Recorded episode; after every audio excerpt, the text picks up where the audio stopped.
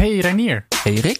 ik heb, eh, ik heb een, eh, geen artikel. Ik heb een video. Ja, leuk. Ik heb hem bekeken. Ja, Om me even voor te bereiden op deze aflevering. ja ik, zal, ik ga het eens even introduceren. Het is een, ehm, een TED-talk. Ehm, we kunnen het ook heel lang hebben over hoe eh, TED-talks... eh, ja, daar, daar vinden ook allerlei mensen dingen van, hè, van TED-talks. Of het wel of niet goed is. Eh, maar ik vond deze eigenlijk heel leuk. Hè. Het is een, ehm, een video van eh, Tim Ferriss. Oeh, Eh. Tim Ferriss. Ja, onze, onze goeroe. Nou. Ehm, en eh, Zelf benoemd of eh, wordt hij ook wel echt als guru gezien? Hij wordt, ehm, ja, zou ik daar eens van zeggen. Nou goed, Tim Ferriss is iemand die al heel erg lang eh, bezig is met zelfverbetering. Ja. Met hoe je slimmer kan leven. Het- in de breedste zin van het woord. Dus hoe pas je je van, van je lichaam tot je manier van werken. Daar is hij daar is hij best wel inventief in. Hij heeft een heel aantal boeken geschreven. Een hele bekende is de 4-Hour Workweek. Over eh, hoe kun je in vier uur eh, van je week eh, gewoon je hele week Heb je die gelezen? Ik moet zeggen dat ik eigenlijk alleen de samenvatting heb gelezen ervan. De 4 minute De 4 samenvatting. minute version. Ehm, eh, maar ik vond een video van hem. waarin hij het heeft over het idee van een ehm fear setting. In plaats van eh, goal setting. Ehm, en dat vond ik eigenlijk wel een leuk idee. Dus ik dacht, eh, nou, ik ben wel benieuwd eigenlijk wat hij daarover te zeggen heeft. En eigenlijk in het kort komt het erop neer eh, dat je. ehm, eh, hij, leeft, op, hij, leeft, hij leeft stoïcijns. Hij vindt het stoïcisme vindt hij, vindt hij bijzonder boeiend. En Is dat, wel hip hè, in de zelfhulpwereld. Is ook hip. Ja. En daarin volgt hij de. Nou, hij is uiteindelijk via de brieven van Seneca is hij daarbij terechtgekomen.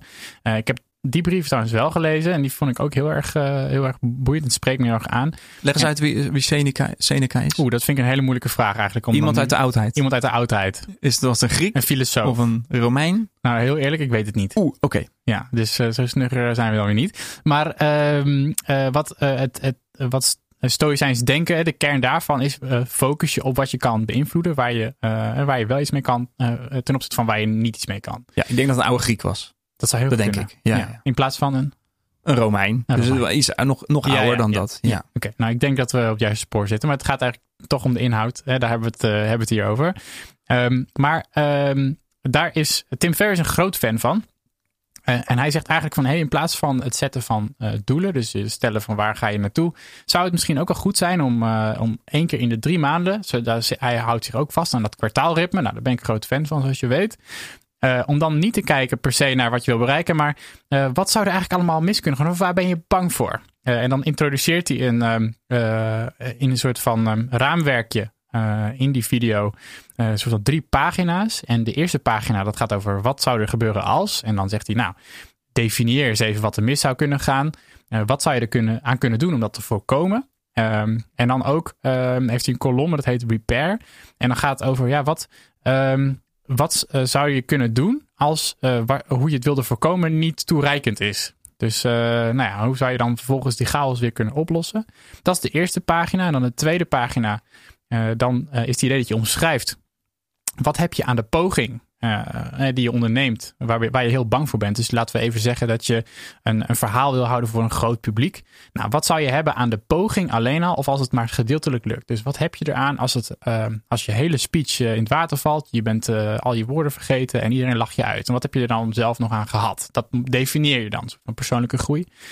En dan de derde pagina is, wat zou de prijs zijn van het niet doen eh, eh, van wat je van plan bent, of waar je zo bang voor bent? Eh, en dan definieer je dat dan in het effect over zes maanden, het effect voor twaalf maanden en het effect over drie jaar. En, dat, en die drie pagina's gaan allemaal over één ding wat je wil ondernemen. Nou, volgens mij, als ik het zo even, wat ik, wat ik daaruit zag, zegt hij eigenlijk van dit moet je doen inderdaad voor, nou, je bent ergens heel erg bang voor. Hij noemt dat- als voorbeeld een, eh, een trip naar Europa. Omdat hij zich helemaal vastklampt aan zijn start-up. Vindt hij het heel eng om dat voor een paar weken los te laten. Ja, en dat gaat hij dan helemaal uitsplitsen. En hij zegt eigenlijk van, nou, dan moet je, nee, je, kunt, je kunt één reden bedenken. Hij, volgens mij noemt hij van, eh dan komt de belastingdienst achter me aan, eh, de Ja. Amerikaanse eh, Ja, IRS. omdat hij niet thuis is, krijgt hij dan een brief op de eerste dag dat hij niet thuis is. En dan reageert hij dan niet op. En dan Ja. komt de belastingdienst achter hem aan. Precies, word je opgepakt. En, nou, Ja. en dan zegt hij eigenlijk van, nou, dit, dit moet je helemaal uitsplitsen. Waar ben je nou precies bang voor? En dan eigenlijk met als uiteindelijk punt waarvan hij zegt, nou, door dit te doen, hij zegt eigenlijk, elk van mijn successen kan ik stuk voor stuk linken aan ehm, dat ik heb, heb gewoon het, het, ehm, ja, waar ik bang voor ben, recht in de ogen kijken. En dan vervolgens uh, bedenken wat je er dan wel aan kan doen. Of wat je ervan kan leren. En dan vol erin. Ja. Um, en dat vond ik leuk. Ja. Ja. Um, het resoneerde ook wel bij mij. Maar dat komt ook wel omdat je wordt wel echt die TED-talk ingezogen. Uh, het is, ik vind het geen spoiler, want het is een non-fictie TED-talk. Dus we kunnen best wel inhoud uh, bespreken. Ja, ik heb net de hele inhoud verteld. Ja, precies. Dus, maar dit, dit emotionele detail nog niet. Hij hm. begint namelijk over met een foto van zichzelf waarin hij heel, heel blij was. Hij was 19, stond in de kracht van zijn leven. En vervolgens zegt hij, een week later probeerde ik zelfmoord te plegen. Ja dat vond ik wel echt heftig. Want ik ken Tim Ferriss dan een beetje zijdelings van zijn podcast en zijn boeken. Maar dit verhaal heb, heb ik nog nooit van gehoord. Dus daar was ik wel gelijk door uh, aangegrepen. Waarom dan? Uh, weet ik niet. Omdat ik, eh, ik, ik heb, heb, hem nooit getypeerd als een. Hij, hij heeft bipolar, is ja. die. Hè? Ja, ja, dat, ja ik, had, ik heb hem dat nooit horen vertellen of zo ergens. Dus ja. Dat, uh, ja, ik zie hem altijd als een beetje een soort van. Um, hij, ik vind hem altijd een beetje valse bescheidenheid hebben. Dus uh, hij is nu heel erg fan van de Stoïcijnen, maar hij is voor mij overal fan van. Hij is overal maximaal fan van als hij het ergens over heeft. Dan is, heeft hij het helemaal uitgevonden. Um, dit maakt hem voor mij iets menselijker. Mm. Wat hij normaal is. Een beetje halve productiviteitsrobot is het. Zo komt hij een beetje over. over. Vooral hè? in zijn filmpjes ook en zo. Ja, dat is zo. Ja. ja um, en het resoneerde ook wel met mij omdat ik ook wel uh, vrij goed ben in eh, de, de negatieve kanten van dingen zien. Dat, dat, dat gaat me wel makkelijk af. Dus ik zou zo'n drie pagina's ook wel voor kunnen schrijven. Um, en dat weet ik ook van mezelf, dus daar kan ik wel mee omgaan. Heb je dat wel eens gedaan? Nee, nee. Ik, ik, ik, ik heb wel een soort van uh, werkwijze in mijn werk of in mijn privéleven dat ik dingen opschrijf. Maar met dit vaste format heb ik nog nooit gewerkt. Um, en dat vond ik eigenlijk wel interessant. Misschien ga ik dat wel een keertje proberen. Ja. Ik moest uh, uh, ook denken aan het idee van een, van een pre-mortem. Uh, ik weet niet of je daar wel eens van hebt gehoord. Is dat iets voordat je doodgaat? Een primortem is, uh, je hebt eigenlijk als er iets misgaat in, in een bedrijf of in een start-up. Oh zo. Dan uh, schrijf je de naam postmortem. Ja, ja. Maar het idee van een primortem is eigenlijk dat je voor... Dat gaat niet over doodgaan. Nee. Gaat niet over doodgaan. Is ja de start-up wereld. ja, niet in de letterlijke zin van het woord. Maar de, de, het idee van, een, van een primortem is dat je vooraf eigenlijk met je team al gaat kijken van... Hey, wat zouden de mogelijke dingen kunnen zijn die misgaan, zodat je daar ook op kan anticiperen. Dat doen ze natuurlijk ook voor kerncentrales en zo. Uh, dat hoop ik. Ja, ja, dat hoop ik ook. Ja, wat kan er allemaal misgaan? Ja, ja. Wat, precies. Die scenario's werk je dan vervolgens uit en dan, uh, nou, dan leer je daarvan. Maar ik had het nog niet zo echt uh, um, ge gehoord in de, in de context van, je, van jezelf, van, ja. je, van jou als persoon. Um, dus dat vond ik leuk. En, um, maar jij zegt eigenlijk van ik heb nog niet eerder op deze manier zo mijn. Maar je hebt die gedachte heb je wel. Ja, maar dat is al met alles. Dan dan zie ik uh, mijn kinderen rondrennen en dan zie ik gewoon de hoeken van de tafel en uh, de, de, de, oh. dingen waar ze in hun handen lopen. En dan zie ik gewoon voor me wat er allemaal mis kan gaan. Hmm. En dan uh, gaat het niet mis natuurlijk, want het gaat in de meeste gevallen niet mis. Um, ja, dus ik, ik, um, ik, ik snap die, die, die gevoelens die jij had bij dat soort dingen, snap ik wel. Maar ik kan er prima mee omgaan. Maar ik, ik, ik, hoef, ik hoef niet zoveel moeite te doen om die negatieve aspecten van dingen die ik onderneem of andere mensen ondernemen, om die te zien of zo. Maar ja. je onderneemt dan niet per se de, de, de, nog de stap, de denkstap, om dan te bedenken: oké, nou, mijn, uh, ik, ik, heb, uh, ik ben dus inderdaad bang voor dat mijn kind met uh, zijn of haar hoofd op de boek van de tafel valt. Nou, wat zijn dan de mogelijke negatieve uitkomsten en wat zou ik er dan vervolgens mee nee, kunnen doen? Om dat dan... Op dat moment heeft, is het onzin om, dat, om een notitieblok erbij te pakken en dan die drie pagina's te gaan invullen, zoals Tim Ferriss al zegt. Maar in mijn hoofd gaat het wel heel snel van die drie pagina's ongeveer. Ja. Maar ik heb dat, dat stramien nog nooit zo gezien. Nee. Wat ik daar ook nog over bedacht is dat. Um, Um, en daar had hij niet genoeg tijd voor in die, uh, in die TED-talk natuurlijk, want die is nog maar heel kort. Um, maar uh, is dat uh, het eigenlijk fascinerend is dat hij omschrijft van, nou, ik ben iemand die dan, um, nou, vanuit zo'n bipolair perspectief kan me voorstellen dat je best wel in, hij zat in zak en as, hè, tot op het punt dat hij zei van, nou, I, I, I wanted to pull the trigger. Ja. maar dan lijkt me deze oefening best wel moeilijk. Maar als je al zo niet lekker erin zit. Nou, dat, oké, ik heb dus wel iets anders. Um, wat ik wel eens doe. En dat is uh, als ik me ergens zorgen over maak. Dat heb, heb ik in mijn privéleven wel eens over dingen. Maar ook uh, in, in mijn werk wat ik doe. Dan weet ik dat als ik het ga opschrijven, die zorgen. Dat dat al helpt. Hm. Dat dat al zorgen wegneemt. De, de, de wereld om je heen verandert niet. Uh, wat was nou die mooie quote? Die re resoneerde heel erg met mij. Van Tim Ferriss. Die, die quote iemand anders. Aan het die eind. zei van, nou, die, uh, aan het begin en aan het eind. Hij zei van, de meeste pijn gebeurt oh ja. buiten jezelf. Nee, binnen jezelf. Nou, in ieder geval, uh, wij als mensen zijn heel goed in het pijn voelen, psychisch pijn voelen van dingen die eigenlijk helemaal geen pijn hoeven te voelen. Da daar kwam het voor mij op neer. En beter om het, voor, in, om het voor ons voor te stellen dan. Dan ja, het, ja, ja. en dat, dat, zit, dat zit hem ook in zorgen maken om dingen. Terwijl heel vaak heb je helemaal geen, geen, geen grip, om even een mooi woord te gebruiken in de mm. context van Rick. Heb je helemaal geen grip op zaken uh, waar je je wel zorgen om maakt. en daar kan je maar beter gewoon geen zorgen om maken. Ja, en eigenlijk zegt hij dus hij zegt dat niet. Hij zegt eigenlijk natuurlijk van, uh, ja, door ze uit te splitsen, dan zie je volgens mij is dat ook een beetje wat hij bedoelt. Van dan zie je uiteindelijk van, oh, dan is het eigenlijk best, valt het best wel mee. Of dan is er best wel iets op te bedenken. En, en mijn, mijn twijfel zit hem dan nog bij dit, bij dit verhaal eigenlijk van, nou, maar kan dat altijd wel? En um, als je helemaal diep in de put zit en je, gaat en je ziet al dat er mis kan gaan en je moet zelf ook nog voor alle dingen gaan bedenken van hoe we het dan zouden kunnen fixen. Het kost best wel veel energie. Dus daar. Um, nou, het ehm, kost denk ik nog meer energie om het niet te beschrijven dan. Op hm. dat moment. Als je hm. echt met. Hij, hij, ik vond het een beetje een raar voorbeeld, maar voor hem was het gewoon een heel zware beslissing om zijn start los te laten en naar Londen was het te gaan. Hè? En hij was dan bang dat het daar zou regenen drie weken. Nou, ik vind dat een beetje zorgen die niet heel erg. Uh, heel erg een grote impact hebben of zo op een leven. Maar goed, hij, hij zat er heel erg mee. Ja. Um, hoe kwam ik hier nou op? Ehm, nee, dat het, is, dat het, dat het eh, misschien makkelijker is om ermee te dealen als je het dus wel ziet. Dat is wat je, ja. dat is wat daar het waar, ja, dus dat, dat, ja, dus daar hadden we het net over. Dat, dat helpt mij om uh, zorgen over bepaalde dingen op te schrijven. En uh, dat wekelijks bijvoorbeeld te reviewen. Dat zit in mijn wekelijkse review. Ja, ja. Nou, maar um, dus uh, daar, daarmee maakt dit eigenlijk dit concept dat ik zelf denk: hey, uh, ik vind het heel interessant om dat eens toe te voegen aan mijn kwartaal uh, review eigenlijk. Om daar eens als onderdeel van te maken van nou, wat zijn nou dingen waar ik bang voor ben? Want één keer per kwartaal dan, dan denk ik na over nou, wat wil ik eigenlijk de komende paar maanden. en er zit ook een onderdeel in, zit bijvoorbeeld een onderdeel in waar, waar wil ik mee stoppen of waar word ik heel erg blij van. Maar er zit nog niet een onderdeel in waar ben ik bang voor. dus dat zou misschien een manier kunnen zijn om nou ja, dus om, om echt naar die dingen te kijken waar ik, waar ik bang voor ben. Wat me ook nog wel aan het denken zetten is, uh, waar, waar hij ook uh, ergens mee afsluit, is dat hij um, ook een quote op het scherm zet. En dat, die, gaat, die is van Je Jersey Gregorek. En die quote is: Easy choices, hard life. Um, versus hard choices en dan een easy life. Ja, dat vind ik alweer platgeslagen. Dat vind je platgeslagen. Ja, dat is natuurlijk niet altijd zo je moet niet denken dat als je hele harde keuzes gaat maken in het leven, dat je dan een easy life hebt of zo. Ik, nou, ik voel het ergens aan, die quote, van wat dat betekent.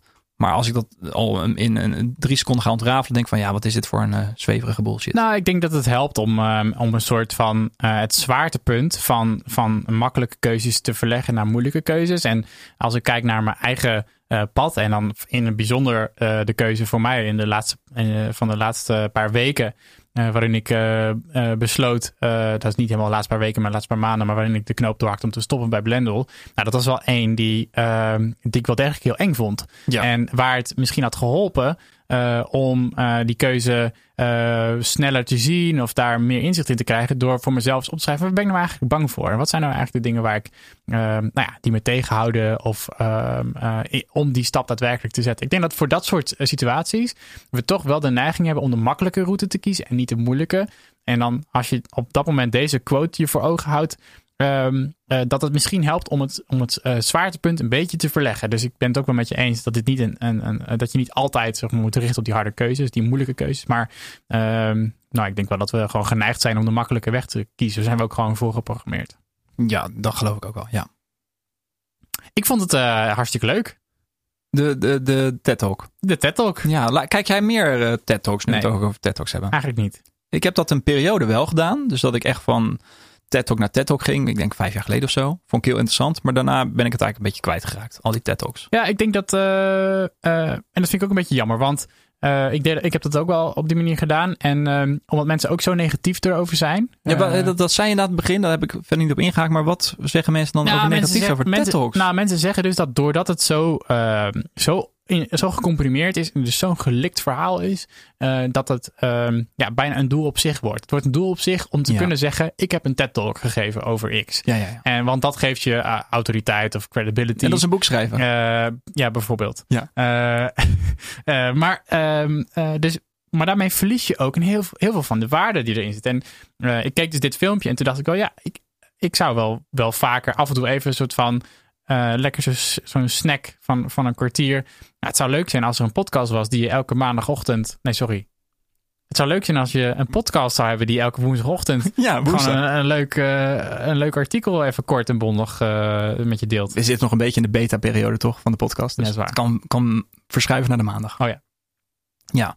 Um, en wat een leuk feitje bij TED Talks heb ik begrepen is dat als je een TED Talk geeft op de officiële conferentie en krijgt er ook een, een soort van um, praatjescoach aan toegewezen, dan oefen je op aanraden van die coach dan um, voor elke minuut die je spreekt, oefen je een uur.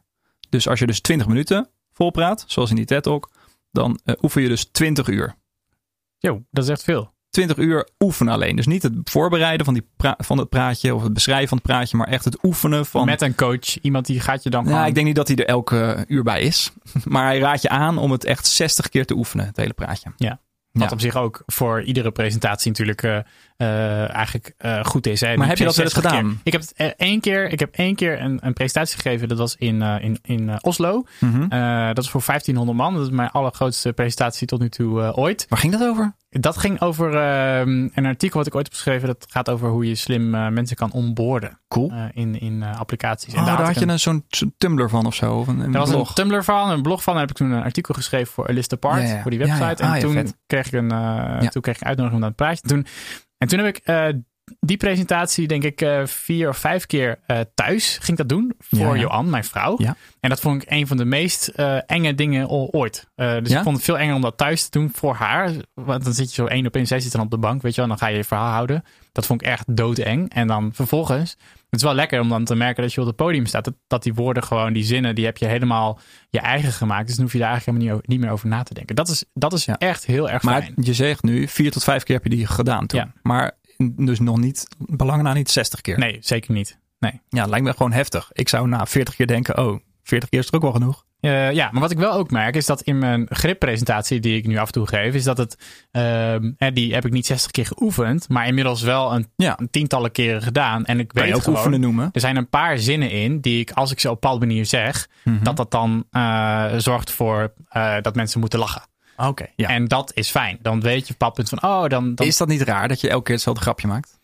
Ja, maar aan de andere kant, elke, voor elke keer weer nieuwe grapjes bedenken, Reinier, dan, uh, ja. ja. dan ben je wel even zoet. Dat doen ze zelfs cabaretiers niet. Nee. Nee. Precies. Dus je moet, ook, je, moet, je moet het jezelf ook niet al te moeilijk maken. Ja. En bovendien, als iets goed werkt, waarom zou je het dan niet uh, hergebruiken? Is er een TED-talk die jou is bijgebleven? Oef. Eentje die, uh, die je nu nog kan herinneren? Ik wel namelijk. Nou, vertel. Ik heb een keer, je hebt ook van die hele korte, dat je maar twee minuten iemand ziet spreken.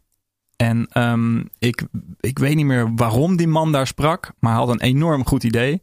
Hoe kunnen we minder papier verspillen bij het handen afdrogen? Ik moest echt letterlijk nu ook aan deze denken. Ja, ja, ja. ja ik doe dat dus nog steeds. Dus Oh, hij had het erover dat je maar twee, of één papiertje moet pakken. Je moet hem dubbel vouwen. En doordat je hem dubbel vouwt, neemt het ook veel meer vocht op dan als je hem enkel laat papiertje. En dan kan je je handen mee afdrogen. In plaats van dat mensen nu doen gewoon vier, vijf van die papiertjes uit dat apparaat rukken en dan gewoon je handen afdrogen. En sindsdien doe ik dat. Ik Maar pak één jij papiertje. mist, jij mist nog iets wat hij Ja, wat was deed. Wat dan? Hij deed twaalf Oh, wapperen. keer Ja, ja, dat doe je. Wapperen. Ja, hij moet ook wapperen En dan, ervoor. Ja, en dan twaalf keer. Dat, dat was twaalf keer. Omdat, en hij zei van, je moet- kunt het zo onthouden. Want er waren twaalf apostelen. En toen Oh, echt? twaalf Oh. keer ging hij zo met zijn Ik handen onthoud dat niet aan de Nee. apostelen. Nee, maar, maar het is wel zo dat het echt werkt. Eh, ja, ik heb alleen onthouden veel wapperen. Dus dat doe ik. Veel wapperen. En dat komt neer op twaalf keer inderdaad. En dan ga je handen afdrogen met één papiertje. Volgens mij moeten we dit gewoon afronden, Renier. Ja, maar wat dat ik, wat ik, wat Goeie ik, tip toch? dit is een hele goede tip. Maar Hiermee voorkomen we heel veel papierverspilling. eh, vind, vind ik mooi. We gaan even terug naar de, naar de eh fear setting. eh, om het mooi even af te ronden. Eh, en wat, wat mij dus bijbleef aan het eind is van... Hey, waar in je leven zou het zinniger zijn om te kijken naar waar je bang voor bent... in plaats van naar het stellen van, eh, van doelen. Eh, en misschien komen daar hele nuttige inzichten uit... waar je deze week nog mee kan. Ja, gaaf. Ik, eh, ik was onder de indruk en ik ga hem over een jaar zeker nog een keer kijken. Deze TED Talk. Dankjewel Rick.